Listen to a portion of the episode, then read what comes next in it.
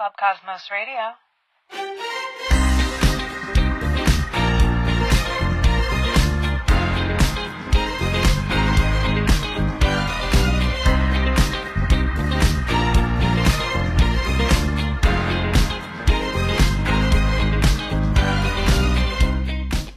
Kristen. Hi, Maliea. Are you excited for today's episode? We have a special guest, the president of the Courtney Love fan club. Yes, that's right. I am so excited. I mean, it's literally sunny right this very minute, right now, but all week, all month, all year, it feels like it's been giving nothing but Seattle vibes. I've been listening to fucking. Nirvana all week. I've got like spiritually, I am wearing flannel. Yeah, LA really is the last place to have summer this year. I mean, this is my first spring in LA. Well, I am is so sorry for this terrible showing. Mm. I have become such a fucking hothouse flower living here all these years. Mm. I cannot take weather outside of a very specific range. Like my whole wardrobe is oriented towards like a 70 degree to 85 degree zone and anything beyond that, I'm shivering in the streets. What have you been doing this week? What have you been Well, reading and hearing? uh, Well, I've been binging just like 90s rock docs basically. We both watched Hype, which is a grunge documentary that's somewhat contemporary. It was like made in the 90s. Not that good. Not very good. And it's something where it's of like, bad music. so much bad music. It's in Seattle. It, it's interviewing all the bands that were in like the Seattle grunge scene, and or it's like the Reagan Youth and Titty Twister and stuff like that. Yeah, we never knew Nirvana would blow it up so big, and you're like listening to all their shitty bands play, and then you hear you know the opening riff of "Smells Like Teen Spirit," and you're like. Yeah, this is It's better. This is better. it's not just same same with like Margaret Thatcher Army or whatever the fuck. But um, I watched the Punk Singer, the Kathleen Hanna doc.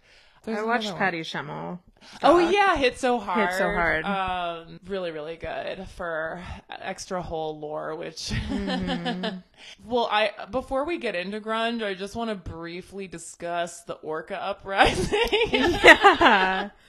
That not that I have any theories, except that just just feels so Saturn and Pisces. The orcas, as I'm sure many of you know, are capsizing yachts in the Strait of Gibraltar, and orcas are so smart. They have the most brain wrinkles of any ocean mammal. They can imitate human speech. They have names. When they live among the dolphins, they like learn dolphin language. Individual families of them only like have specific dialects that they only use with each other. Amazing. And up until now, up until they started fucking ocean grunge and they started doing ocean anarchy on these boats, the most amazing thing that I learned that orcas taught other orcas to do is they have they have trends in orca culture. And for a while there was this one pod of orcas that lived in like Alaska or something like that that had started this trend of wearing dead salmons on their heads.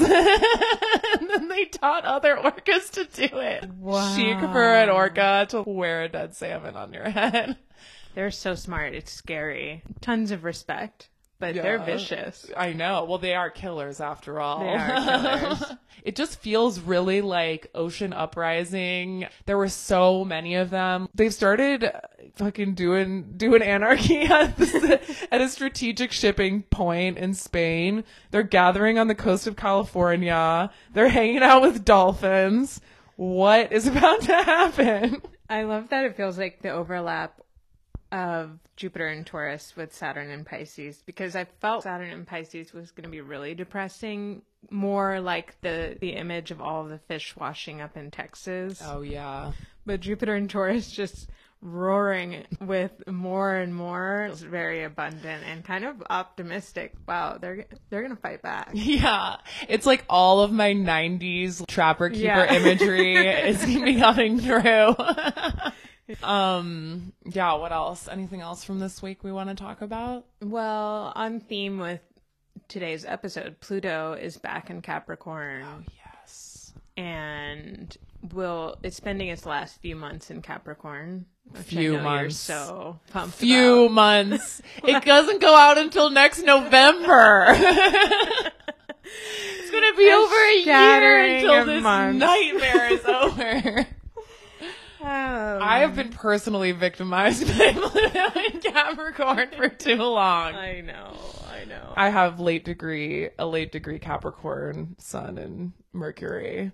It's the worst is over, but Pluto and Aquarius is gonna feel like shit in its own delightful way. but um, Very there's different. just it did feel really nice when it when it went into Aquarius the 1st mm-hmm. time. It It was, was pretty like, refreshing. Actually. Yeah, well, get off my neck. scary AI way, but yeah. I don't know. And, you know, I just don't see it, folks. I don't see it. Everything that AI makes is fugly and dumb. like, oh, this is what The Shining would look like if, if Wes Anderson directed it. Here's what The Simpsons would look like if they were real people. It's like, what in the. What in the fucking early 2000s, like, Behance hell is this? I know it really is in its net art phase. It's Yes. just like It's like, who gives a exploiting the fuck? ugliness of it. Zaha Hadid, the architecture firm, Mm-hmm. they're using AI to brainstorm these buildings, but to me, it just feels so fucking wash. Mm-hmm. How else are, like, I don't think that a robot is going to come up with the kind of aesthetic or creative innovation that would actually feel relevant or fresh. Sorry. Classic Capricorn over here. Yeah, I mean, Pluto and Capricorn, we're talking about the early 90s. I think that, not I think that, I know that in that time period, it was so earmarked by this influx of Capricorn stuff. And we'll talk more about it, but it's interesting to come all the way around to where we are now, to have Pluto and Capricorn, which has been in since 2008. And now we're at the very tail end of it, which feels like a huge slog. Yeah. In 2024, it'll be officially over. But Pluto destroys. Pluto burns it down to the ground. It kills the idea of what we thought it was going to be. So Capricorn is, especially in our culture and our planet, mm-hmm. is capitalism, Yeah. traditional money structures. Institutional power. yeah. Pluto always reveals our power structures and mm-hmm. imbalances of power, and it shows us the victims and the victimizers of Yeah. any moment. And it's just been, especially over the last couple of years, because Saturn was also co-present with mm-hmm. Pluto. The great conjunction with Saturn and Jupiter with Pluto really started off the pandemic. Mm-hmm. So there's just been a lot of really heavy duty Capricorn flavored reckonings that we've been experiencing, and that mm-hmm. really echoes so strongly with the this moment in the early '90s as well, Yeah, when globalism was really starting. when it was just a little baby. A baby. Yeah, Pluto's a ruthless homicide detective, exposing all the ugly truths, all the evidence. the so- detective might be the killer. yeah, yeah, exactly. Should we kind of give an overview, a lay of the land? Yeah, let's give a lay of the land, and then I want to hear about your relationship to the music of this time. Oh, absolutely. Um, so the astrology of the early 90s is interesting because just to give context and that a lot of people know this, but the 80s was an entire Reagan era. Mm. 81, Reagan and MTV both debut, which is the kind world of changed forever. it's kind of a fascinating pairing in that both things are expanding at the same time. The buildup of music culture becoming so influential and powerful and having this other outlet. was this the tail end of Neptune and Sag? Yeah. Because Neptune and Capricorn. I think it's happen 84. late- 84, yeah. So that's happening the entire 80s. And then 89 is what seems like all this progress. The end of the Gulf War, mm-hmm. Berlin Wall comes down, and the Iron Curtain comes down. It seems like things are changing. And then, boom, Bush is elected. And it, Yeah, who was Reagan's vice president? right. And it's starting a ninth year of a conservative Republican president. And it just 1990 is the explosion of that pent up need for some kind of rebellion and progress Yeah. and absolute angst. yeah the coming of age of gen x as well the, Yeah. the beginning slice of gen x like gen x is the pluto in virgo generation and some The of later the pluto part of it. yeah the later part of it and some of the pluto in libra generation Yeah. but when it comes to these characters like Kurt Cobain, Courtney Love, Ice Cube, Ice T, Dr. Dre, Axl Rose, all the people that were creating culture uh, Mm-hmm. in this moment, they're all Pluto and Virgo Mm-hmm. babies. And they were, uh, as like a group, raised by television. They're latchkey as fuck. Like, which Mm-hmm. is why they're so like ad busters vibes as well, because they also were the first generation of children to be marketed to. Mikey likes it vibes. Their parents were getting divorced for the first time ever. Well, not for the first time ever. That's just wrong. En masse. En masse. Yeah. the great divorcing. More divorces than ever. No one was staying together for the kids anymore. The Pluto and Leo was like, they're trying to power of now it. Um, they grew up seeing Vietnam War on TV, and a lot of their parents fought in the Vietnam War. They grew up seeing Watergate happen. Mm-hmm. They basically grew up with max cynicality about media, about government, and mm-hmm. about their parents, which is just so the, the sad place that Virgo can be in sometimes in mm-hmm. relation to Leo, especially. They're cleaning up all the bottles after the Yeah, Leo party, you know? They have to make their own breakfast. They have to take care of everything. They have to take care of themselves. And it's just really interesting because they're seeing this rebellion in this moment as they come of age and are expressing all of these cultural values. Also, they have the reputation for being this slacker generation, but they graduated at this huge recession moment. Like mm-hmm. Black Monday was happening when these early Gen Xers were entering the job force. So mm. there were no jobs. There's just like interesting parallels because both of us were fucking raised by the goddamn boomers. Yeah, like, the between us. hugest. Yeah, the hugest log. like we're still dealing with the I boomers know. today. They're still alive. They're still in power. They're Yeah. still our president. You know, it's like we had a Gen X president for a hot second, and then it's now Mm-hmm. we're having now we have the oldest president ever ever made. it's just crazy. Um, Yeah, it's a pretty perfect collision of events in that point. Of course, it works out astrologically too in a really nice way. All that build up in the 80s with the influence of culture being so excessive with MTV mm-hmm. and, and music, especially having more power than it's had before because now you can also be a music video star. Yeah. And then, of course, the politics and the economy and everything.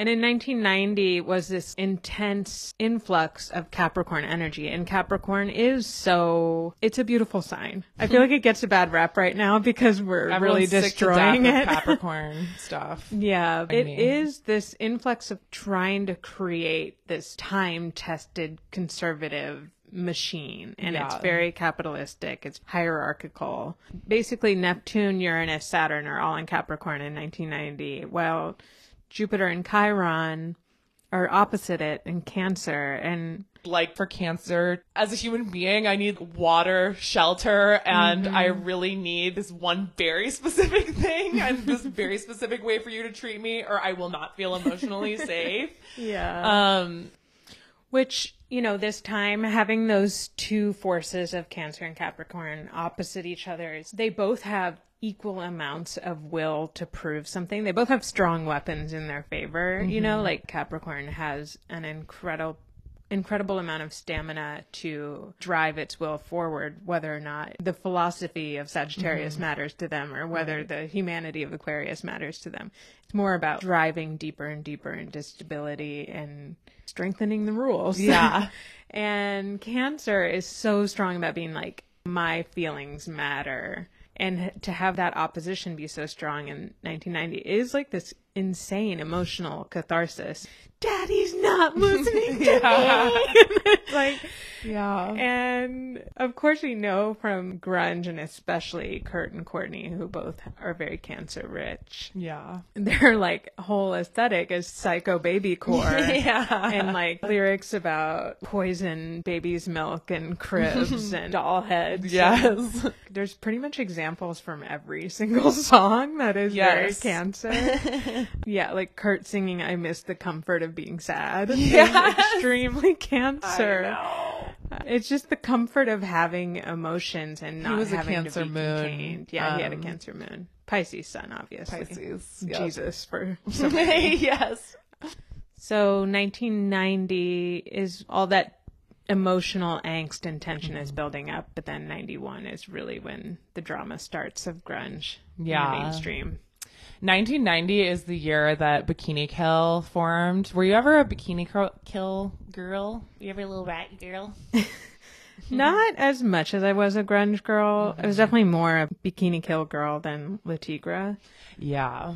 I feel like I got into Respect. all yeah mad mad fucking respect for kathleen hanna i have to say bikini kill is the face of riot girl like kathleen hanna specifically is the f- the face of riot girl it started in Olympia, Washington, but there was kind of these connections between them and DC because they had more of a DC punk hardcore lineage than the Pearl Jam kind of, um, you know, Seattle sludgy sound. Kathleen Hanna big Scorpio Ista.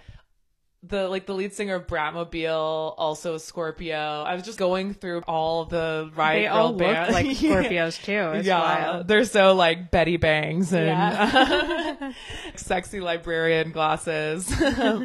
but she also has this radical exact conjunction between her Mars and Uranus in Libra. Mm-hmm. She really had a lot to say about women's roles and Yeah. like that kind of Libra docility. Yeah, she was not here for any of that shit. I mean, of course she has this crazy history. She was just an art, she was like a spoken word art girly and she was working in this gallery in Olympia performing these poems essentially and Kathy Acker was like listen you need to start a band girl because Yeah. no one is gonna listen to these fucking poems Which is smart of did. her. so smart I discovered basically all the music of this time. Of course, I was not alive then, darling. I'm a millennial. I'm a little You young. were alive. I mean, kidding I was alive, but I wasn't like, you know, I, I was like uh, five or something like that. I was three in 1990. Yeah. But uh, when I, I discovered kind of all this music at once when I was in middle school, and after Nirvana, I just started buying every CD that kind of looked um, like I, I got really into Babes in Toyland too. I don't know if you listen to them at all. But um, there is just something so still seductive about, especially to like a teenage girl, to mm-hmm. the whole riot girl aesthetic, way of writing, way of thinking, mm-hmm. collage core. Mm-hmm. It just has so much power in a young modern girl's mind. Yeah, definitely. I mean, I did once teach a zine making class at girls rock camp oh fuck yeah! in Oakland. It's just become the standard for which to be a girl punk, which is cool. Yeah. I think something about it for me, probably because I don't actually have hardly any fixed signs, and because Scorpio is least related to Gemini, there's a self seriousness to it that is really hard for me. I want a little bit more absurdity. I still have a ton of respect. I think in a soul way it doesn't relate as much Yeah. for me. It is. It, it's kind of like necessarily dogmatic. Right. That that was also her crazy Mars Uranus energy. Like watching all of these awesome old bikini. I mean, and her stage presence is just amazing. She's Yeah. just flying across. The, like she's just such a punk, Mm-hmm. and she's always telling. She's like commanding the crowd like what to do. You know, she started the whole girls to the front thing. She was tired of like seeing girls getting their ass kicked in these macho mosh pits. And so she would just bring the girls to the front of all their shows. And if anyone was getting shit, she'd be like, get the fuck out of me. Like she was just really like controlling and like really intensely responsive. Scorpio, yeah. Yeah, with the crowd.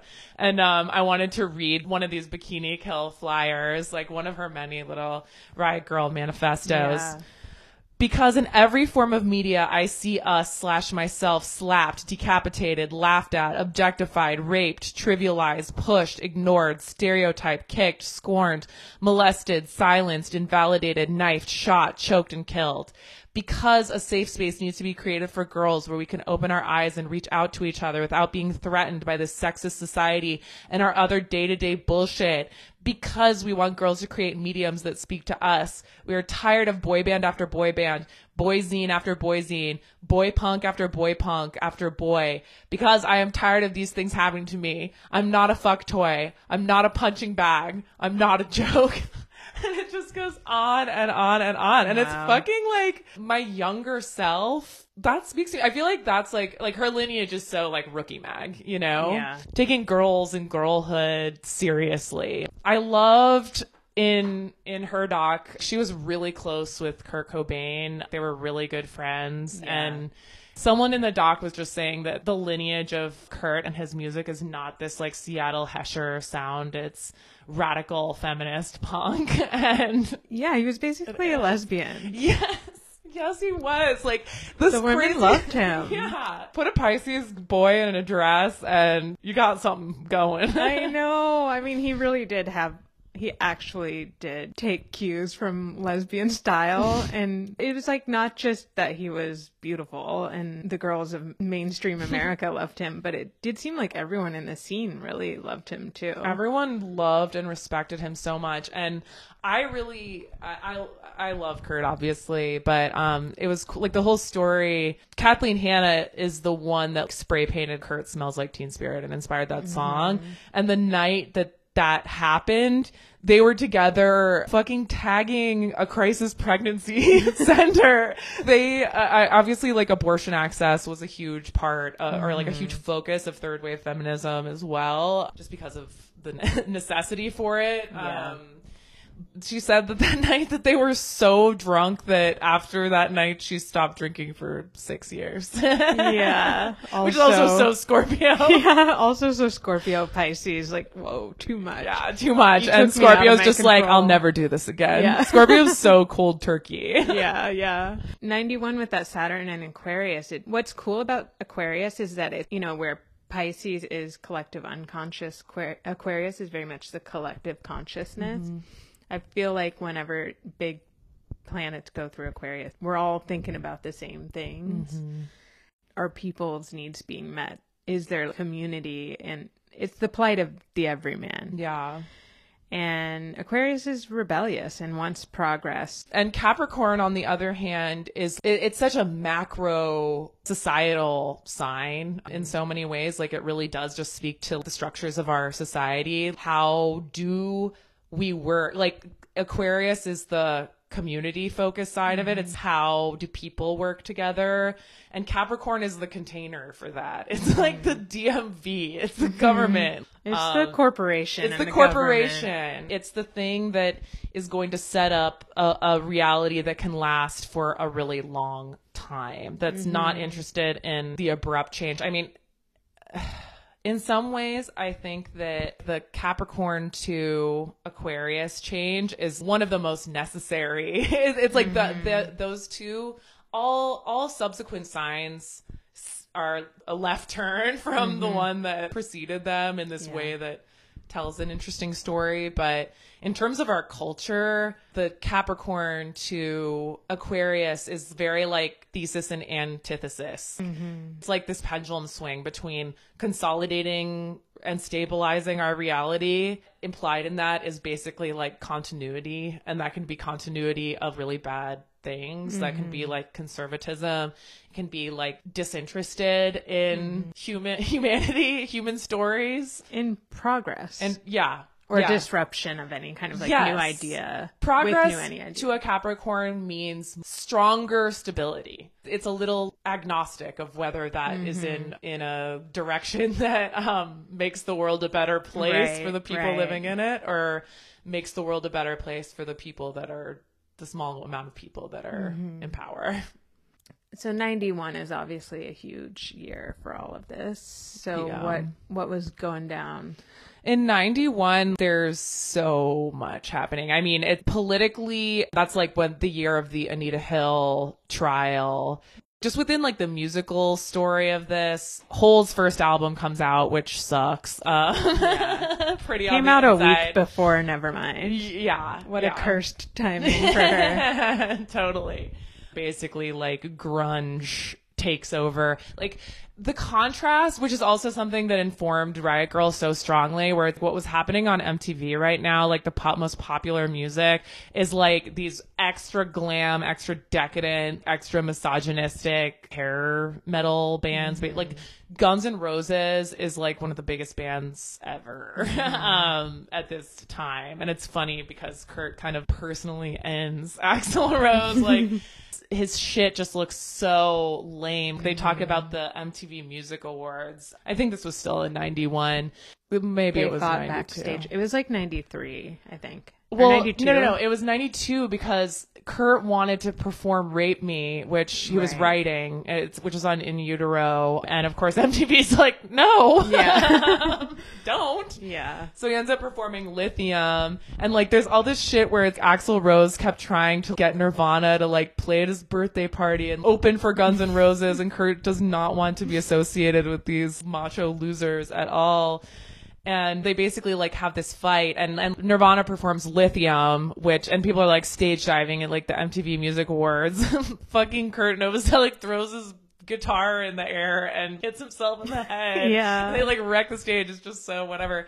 And then like the Axl Rose performance is him and Elton John doing like dueling. piano. It's just one of those things where it's like just instantly looking so lame in comparison and you know in in the face of this super slick late 80s early 90s sexy video vixen you mm-hmm. know rex manning style like esthetics a mm-hmm. band like nirvana and and smells like teen spirit just was a super aquarian zeitgeist shift where it's just Yeah. like oh yeah no no no we don't need any cherry pie anymore Yeah.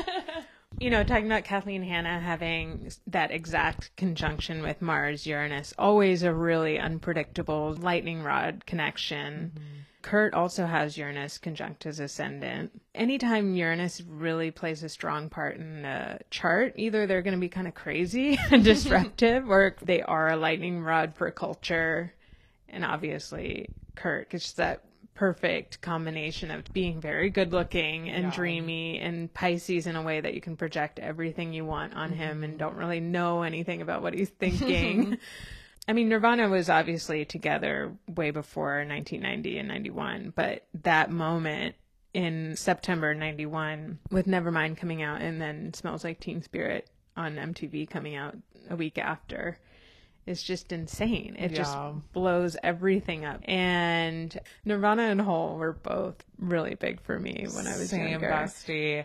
In a way that was just, oh yeah, no, no, no, no. This is it. This is my whole identity. I'm gonna wear slip dresses for the next ten years. Like Yeah, truly. I remember I got into Nirvana at the same time as one of my friends. I was like still in middle school and very riot girl. Um, we used to make a lot of collages and stuff and like decorate journals and cut out things from magazines that are like babe and like, you know, hot, like just like cutting out letters.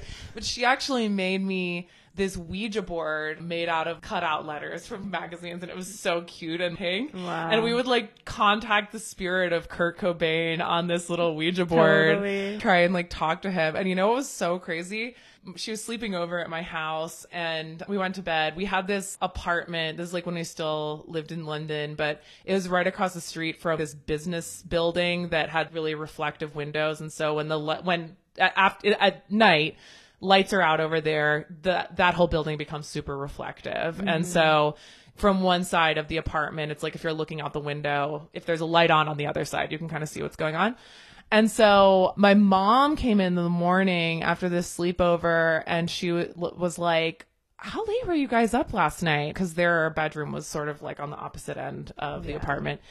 And we were just like, yeah, I don't know. We like went to bed at maybe like 11 or 12. And she was like, I had to get up in the middle of the night and I saw what I thought was one of you, like someone with long hair sitting in your window, bo- and like I had like a little window seat in there. And I was just like, it's Kurt, baby. Oh my god. What? Teen girls channeling Kurt. Ah. So lucky. But I don't know. I, w- I went all, I was on the Hole message boards. Truly, my handle was beautiful garbage.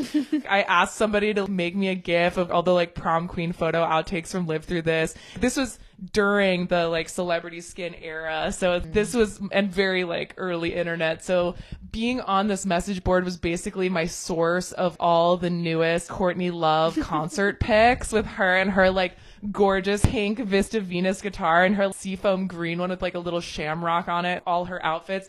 And I would print them out, very grainy, cut them out, put them all over my room. I fucking begged my mom to get me this pink guitar from eBay, early eBay. Wow. And I, I, I'm pretty relentless. So um, she finally agreed to do it. And so I took guitar lessons for a while, but ultimately I'm an ADD quitted, darling. And so now it's played by my by my fringy wilderness aunt living in Vermont with this her band called like the Blues Doggies. Oh, it lives on somewhere. it lives on. Yeah, I was really, really a young kid listening. My dad is, you know, he's a rocker. Yeah, my dad, is. Aquarius dad. rocker. He was always pro guitar. He was like, anything with good guitar, I'm letting you listen to. and so he was always kind of encouraging. Plus, he's so Aquarius. He's like into me being liking anything that's somewhat rebellious. Right. And I think he might have gotten me the Nevermind tape. And I was like in third grade, and I was like I instantly obsessed. I got I got detention in third grade for bringing Nevermind on my Walkman to school and making everybody listen to it. They were like, fucking "Whoa, love it. this is so intense." And I definitely had a cedar chest of People magazine when he died and everything. Like put it put it away. I need to save My this. keepsake. Yeah, it, just an absolute dreamboat. I mean, you know, I'm Cancer rising, you're a Cancer moon. I Yeah. think Kurt and Courtney really embody this baby, messy, sensitive, sweetheart. Creative, chaotic. Yeah, yeah. I'm obsessed. I think Courtney Love is just like a national treasure. And like, as much as it's, she is a problematic fave, and it's like, yeah, she shouldn't have just randomly punched Kathleen Hanna in the face at Lollapalooza. She should definitely have just randomly thrown makeup at Madonna. So it's just like, you can't love one thing and hate the other, you know? I know. I do love how she really challenges the feminists who are trying to control and, and claim her at the same time. Like they want to claim her and then they're like, wait, wait, we don't agree with that part. Yeah, not it's that part. Yeah. It's like, don't show the whole audience your, your vagina. But I it's like, that though. I know. I think that's what makes her so special is she really is a force. She's so smart and so chaotic and she's just so strong of a mm-hmm. presence as a woman. It, it's really really impressive. She's a top. yeah, definitely. I mean, when I see footage of her, sometimes she reminds me of you. Not the chaos What? messiness, Oh my god. What but a just compliment. the the stature, the style. Yeah, she definitely reminds Wow, me that of is you. a huge compliment of my fucking life. Although, have to say, it was crazy. Like, I watched when it came out, Montage of Heck. right. It basically was a documentary focused on Kurt's diaries. And it was really like, it, it, it made me really feel just so much empathy for him because it deals so much with obviously his chronic pain, which is so Yeah. connected with his heroin addiction. Yeah.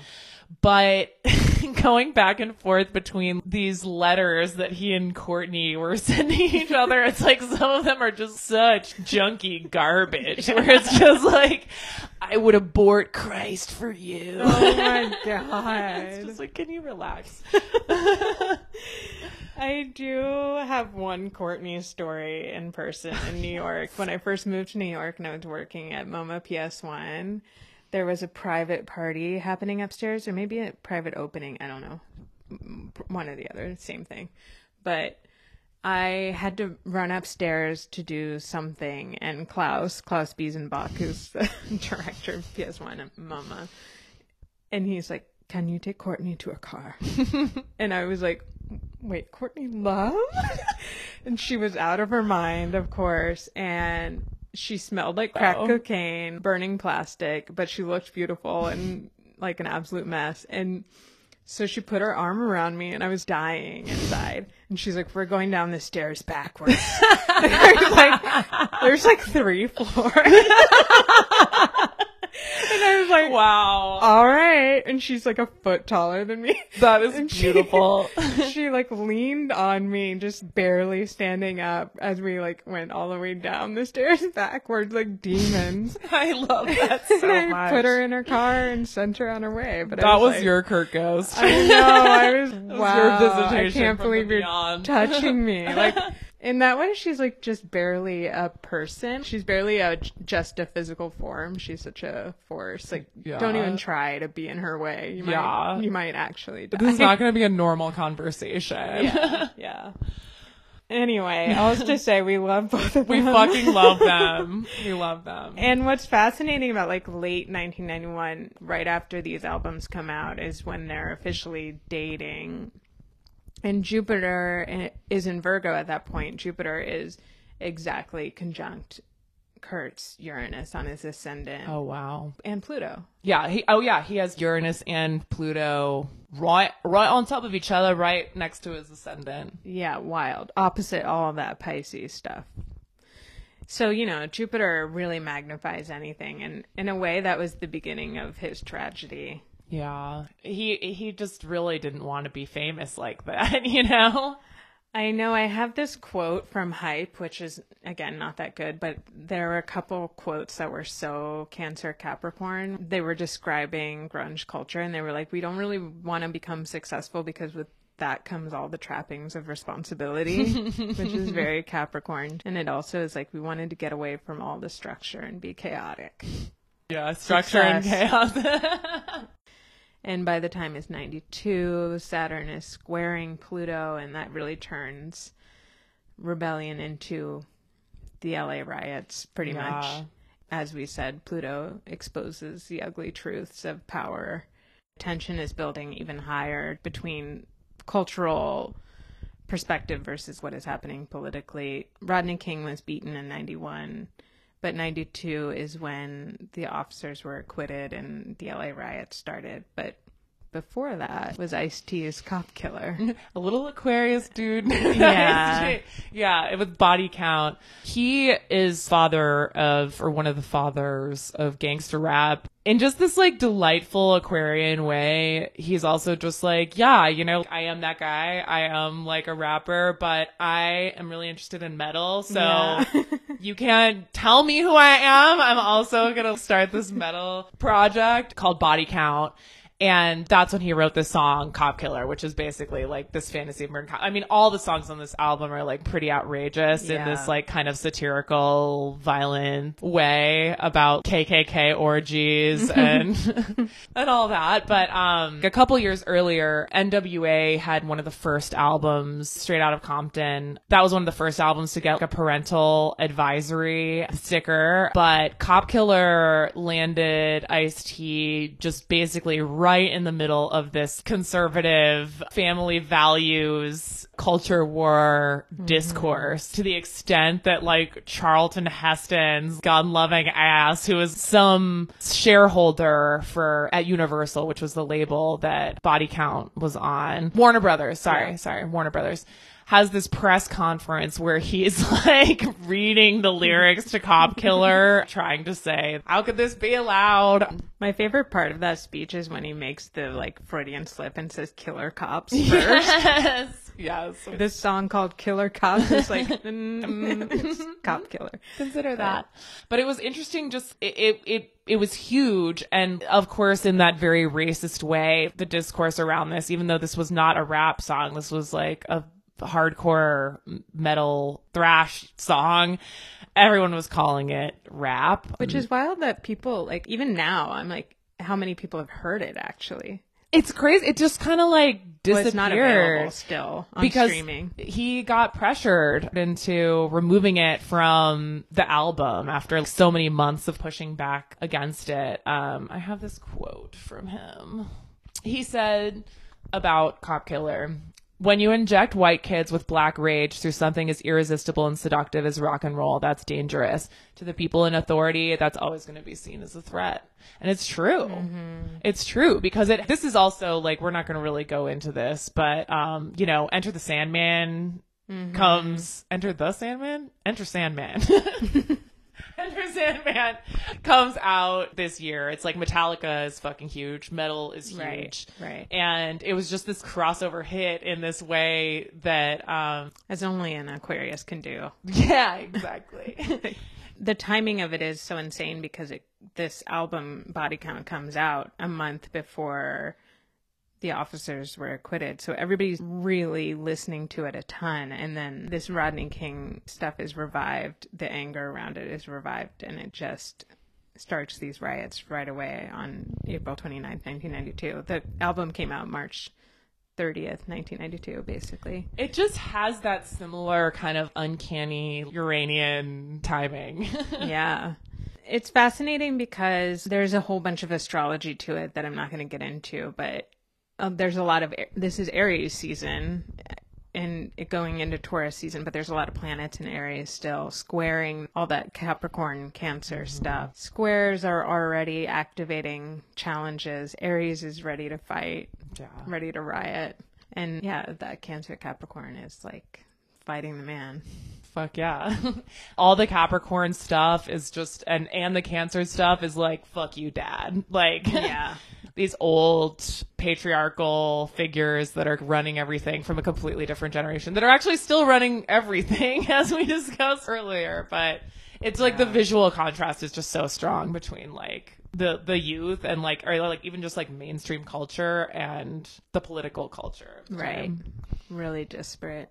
Yeah, so then Ice T eventually asked Warner Brothers to pull his single from the album, which they didn't even want to do actually, which I didn't Yeah. realize. I think he was just like like he was just under a lot of Yeah, was like- pressure plus cancer rising like you I said know. earlier. he was a cancer Don't rising. be mad at me. yeah, but I think you know, to be fair, like the pressure not just politically, but like from his own community being like, Yeah. dude, you're like putting the heat on all of us. yeah. everyone was getting death threats and yeah. Yeah. In a way, I'm just sort of like, he's so Aquarius and weird. The fact that he's now playing a cop for the Yes. past. the like, perfect, like the one of the longest running cop characters it's on TV. Yeah, it really is. it really is. And he's absolutely incredible on Twitter to this Yeah. very Oh, day. he? Yes, he is. yeah. 92, of course, is closed out by the fact that Clinton's elected, which is just such a wild cap on. I know. And and in this wild way too, where it was I think he had his first scandal don't come at me if I fuck this up. But I feel like Gennifer Flowers was this was happening while he was running for like his first Oh, sex oh. oh. scandal came out while he was running for president. He had a sit down with Dateline or something about it with Hillary and they were like united front and they were very, you know, it's none of your business whatever. Mm-hmm. So he didn't have this like, like I think we think of him as you know playing saxophone and like Arsenio Hall mm-hmm. and being so cool and obviously like Saturday Night Liveification essentially of mm. the whole political thing. But this was the Ross Perot election. This was Yeah, and yeah. he got almost twenty percent of the mm-hmm. vote, but he dropped out right before the like he withdrew from the election Yeah. right before the general election. Mm-hmm. So Clinton won, but it was very much not like It was a- close. Yeah, it was very close. So I feel like that really just adds to like this Aquarian flavor of this year. It's wild. Surprise, because- bitch. yeah, yeah, totally. okay, so by that point, it's 12 years of Republican leadership, which may be one of the longest times in our recent history that that's happened. yeah. And of course, Clinton is a fucking Leo, as we've Mm-hmm. just talked about in Venus and Leo. The only other recent president that's a Leo is Obama. Yeah. They're the two most savvy, well like Smooth operators. smooth operators and they do what Leos do best, which is you like them even when they're doing egregious things. Mm-hmm. it's like they can charm the hell out of you. For him to come at that moment when everything's so dark, damn, only a Leo can Yeah. turn that room around. Well, Barack Obama did the same. Thing. I know exactly. thing. The exact same thing. He also had the like Aquarius rising grandeur of ideals. Like, Yeah, I mean, and they both came after Bushes. yeah, wow, disgusting Um, brothers. Leo presidents to me are coming home from the factory and turning on the TV. They have a way of just making the day melt away. Yeah, Of being like, wow, suddenly suddenly we all we care about is being entertained. They're the charismatic leader. Yeah. Yeah, really. They're the people's princess. Yeah. And so Saturn dipped into Pisces just for a second in the summer of 92, which probably, you know, probably helped a little bit with the Clinton election. yeah.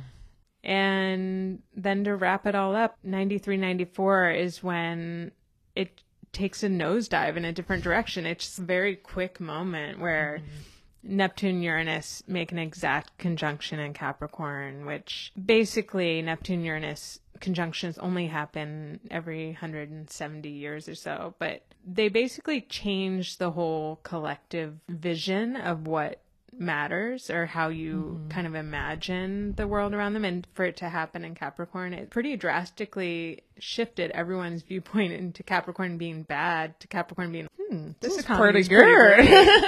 we are making a lot of money we have a lot of stuff there's Yeah. beanie babies like all Clinton's this, president.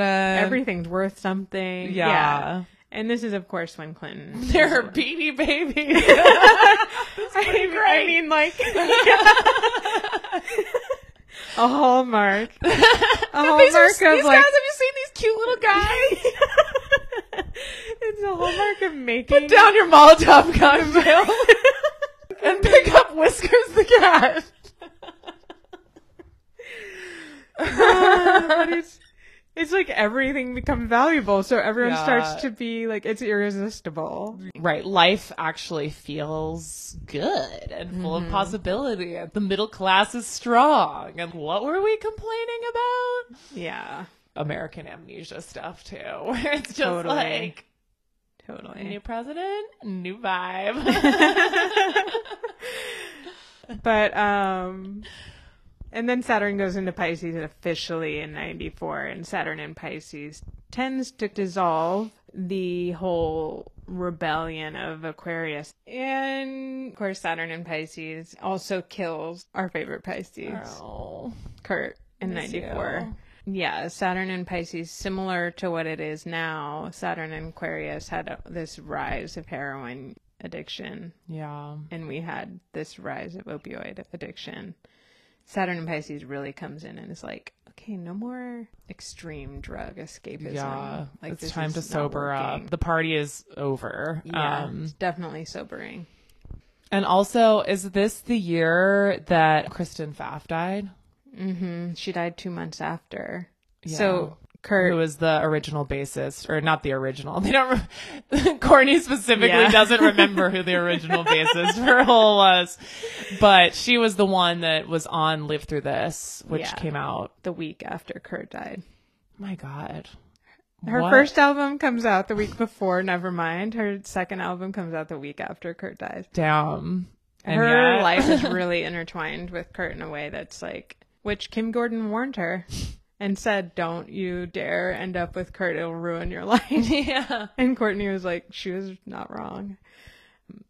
But live through this is incredible. Yeah, Live Through This is my favorite album of this whole era and all the careers of all of these people. Like I return I, I returned to live through this on the regular. I was just talking with one of my friends who went to see Courtney at Yola Fest a couple years ago here, mm-hmm. and someone in the crowd shouted, Violet!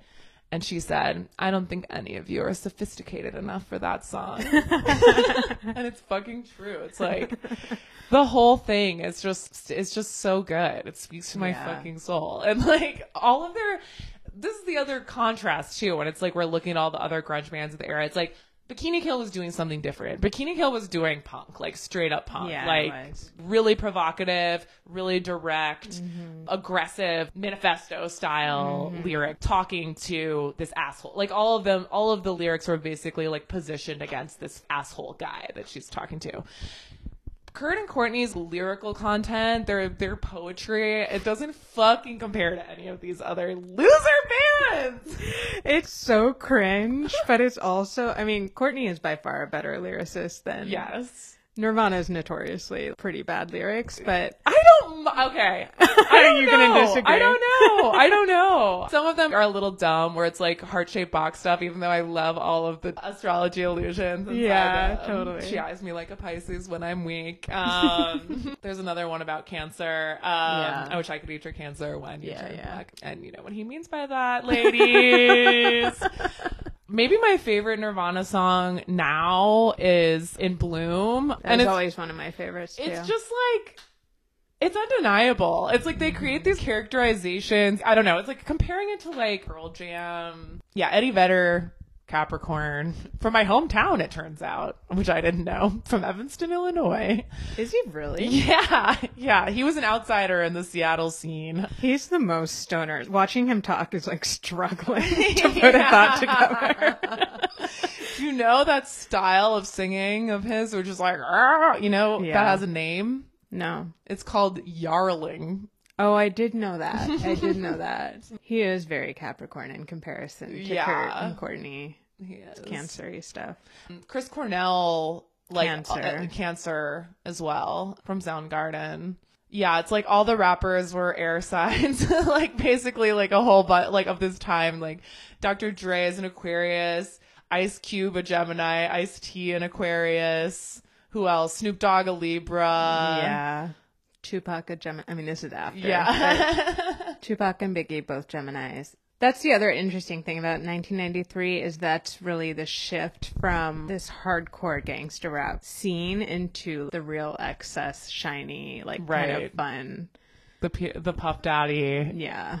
The And even Tupac. yeah. Party rap. There's this fucking incredible letter. I wrote about this when I was still working at paper. One of Dr. Dre's girlfriends, it was like 1994 or whatever year California Love came out. And they were in the desert filming California Love. And he writes this letter back to his girlfriend at home. And Dr. Dre stumbled across Burning Man, like one of the first Burning Mans. He's like, this shit is crazy. There's all these naked hippies out here. We gotta talk to like my manager and figure out a way to make some money off of these idiots. like, Oh my god. it's so amazing. Culture clash. The person who got Ice T's real crossover success was Perry Farrell. Yeah. from Jane's Addiction. He was like, I want you to come play Lollapalooza in 91. Obviously, grunge has a lot of Cancer and Capricorn. Dave Grohl's a Capricorn. So Capricorn. I Yeah, say. and Eric from Hole. yeah. Capricorn. And there's also a lot of Pisces in grunge, too. We forgot to mention, too, that 92 is when Marc Jacobs does the grunge Oh fashion yeah. show and he gets fired from Perry Ellis for doing it.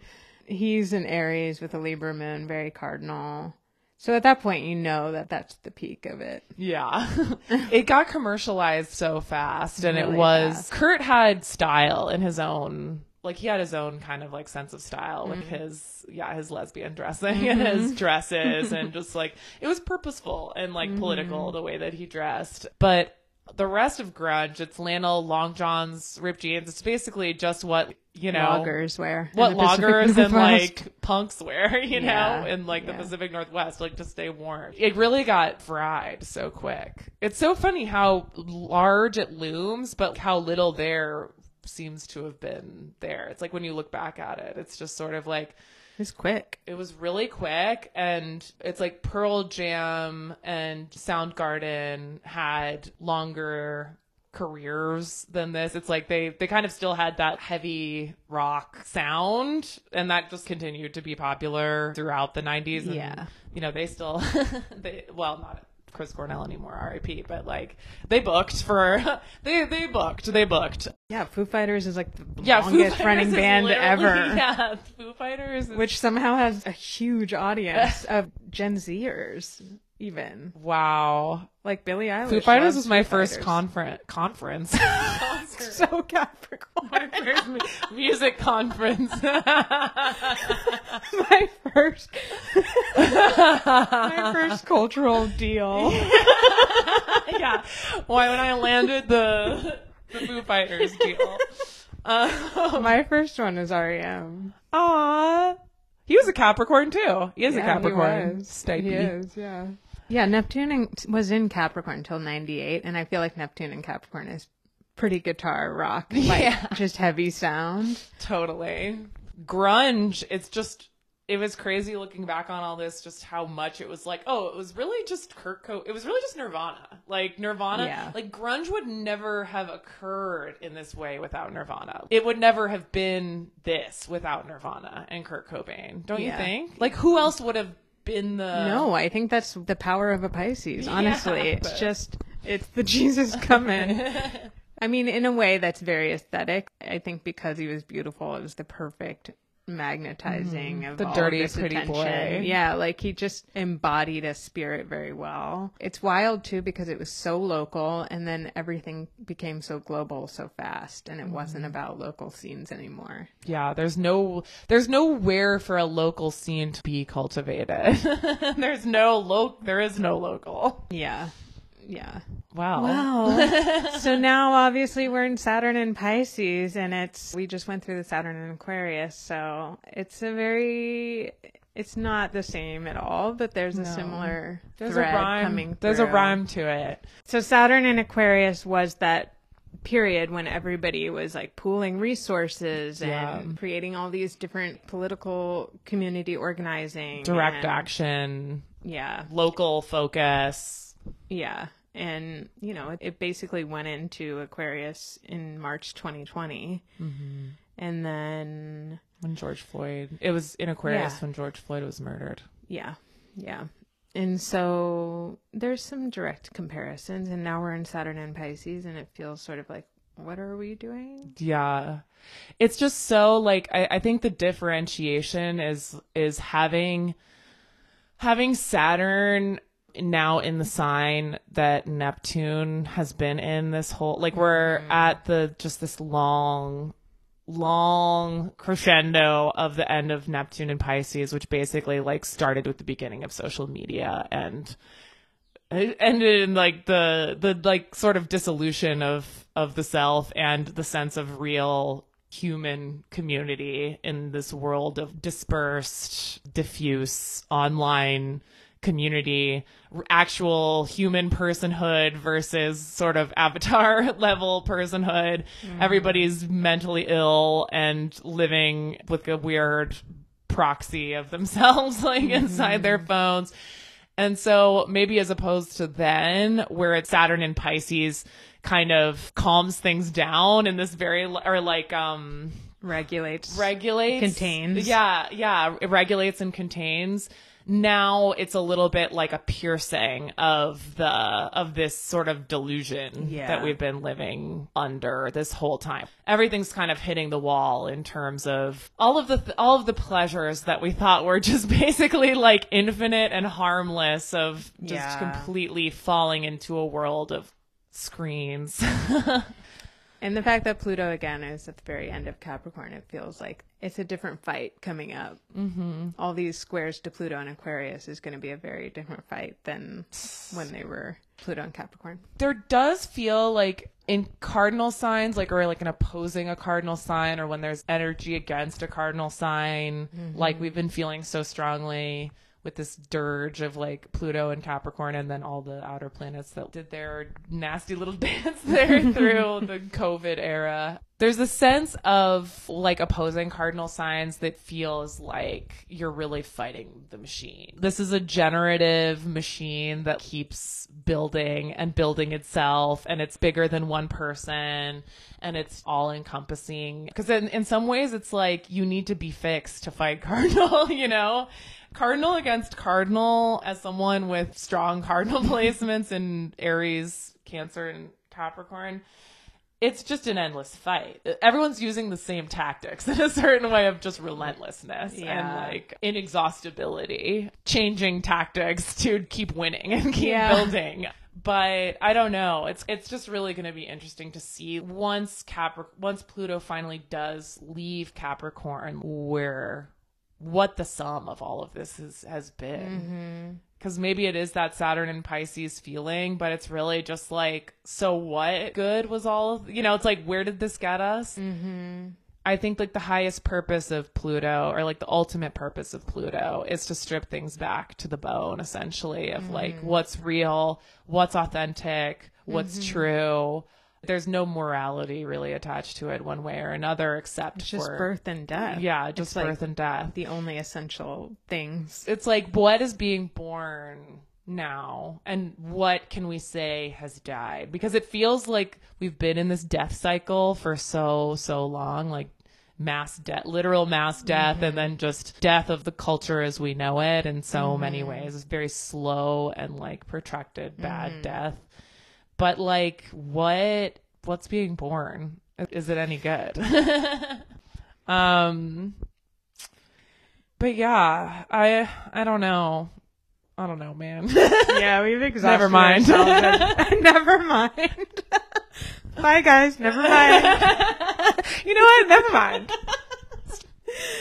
All right. Love you, Kurt. Love you, Courtney. love you, Kurt, and love you, Courtney. Love you, Courtney for fucking ever. Love you, Maliea.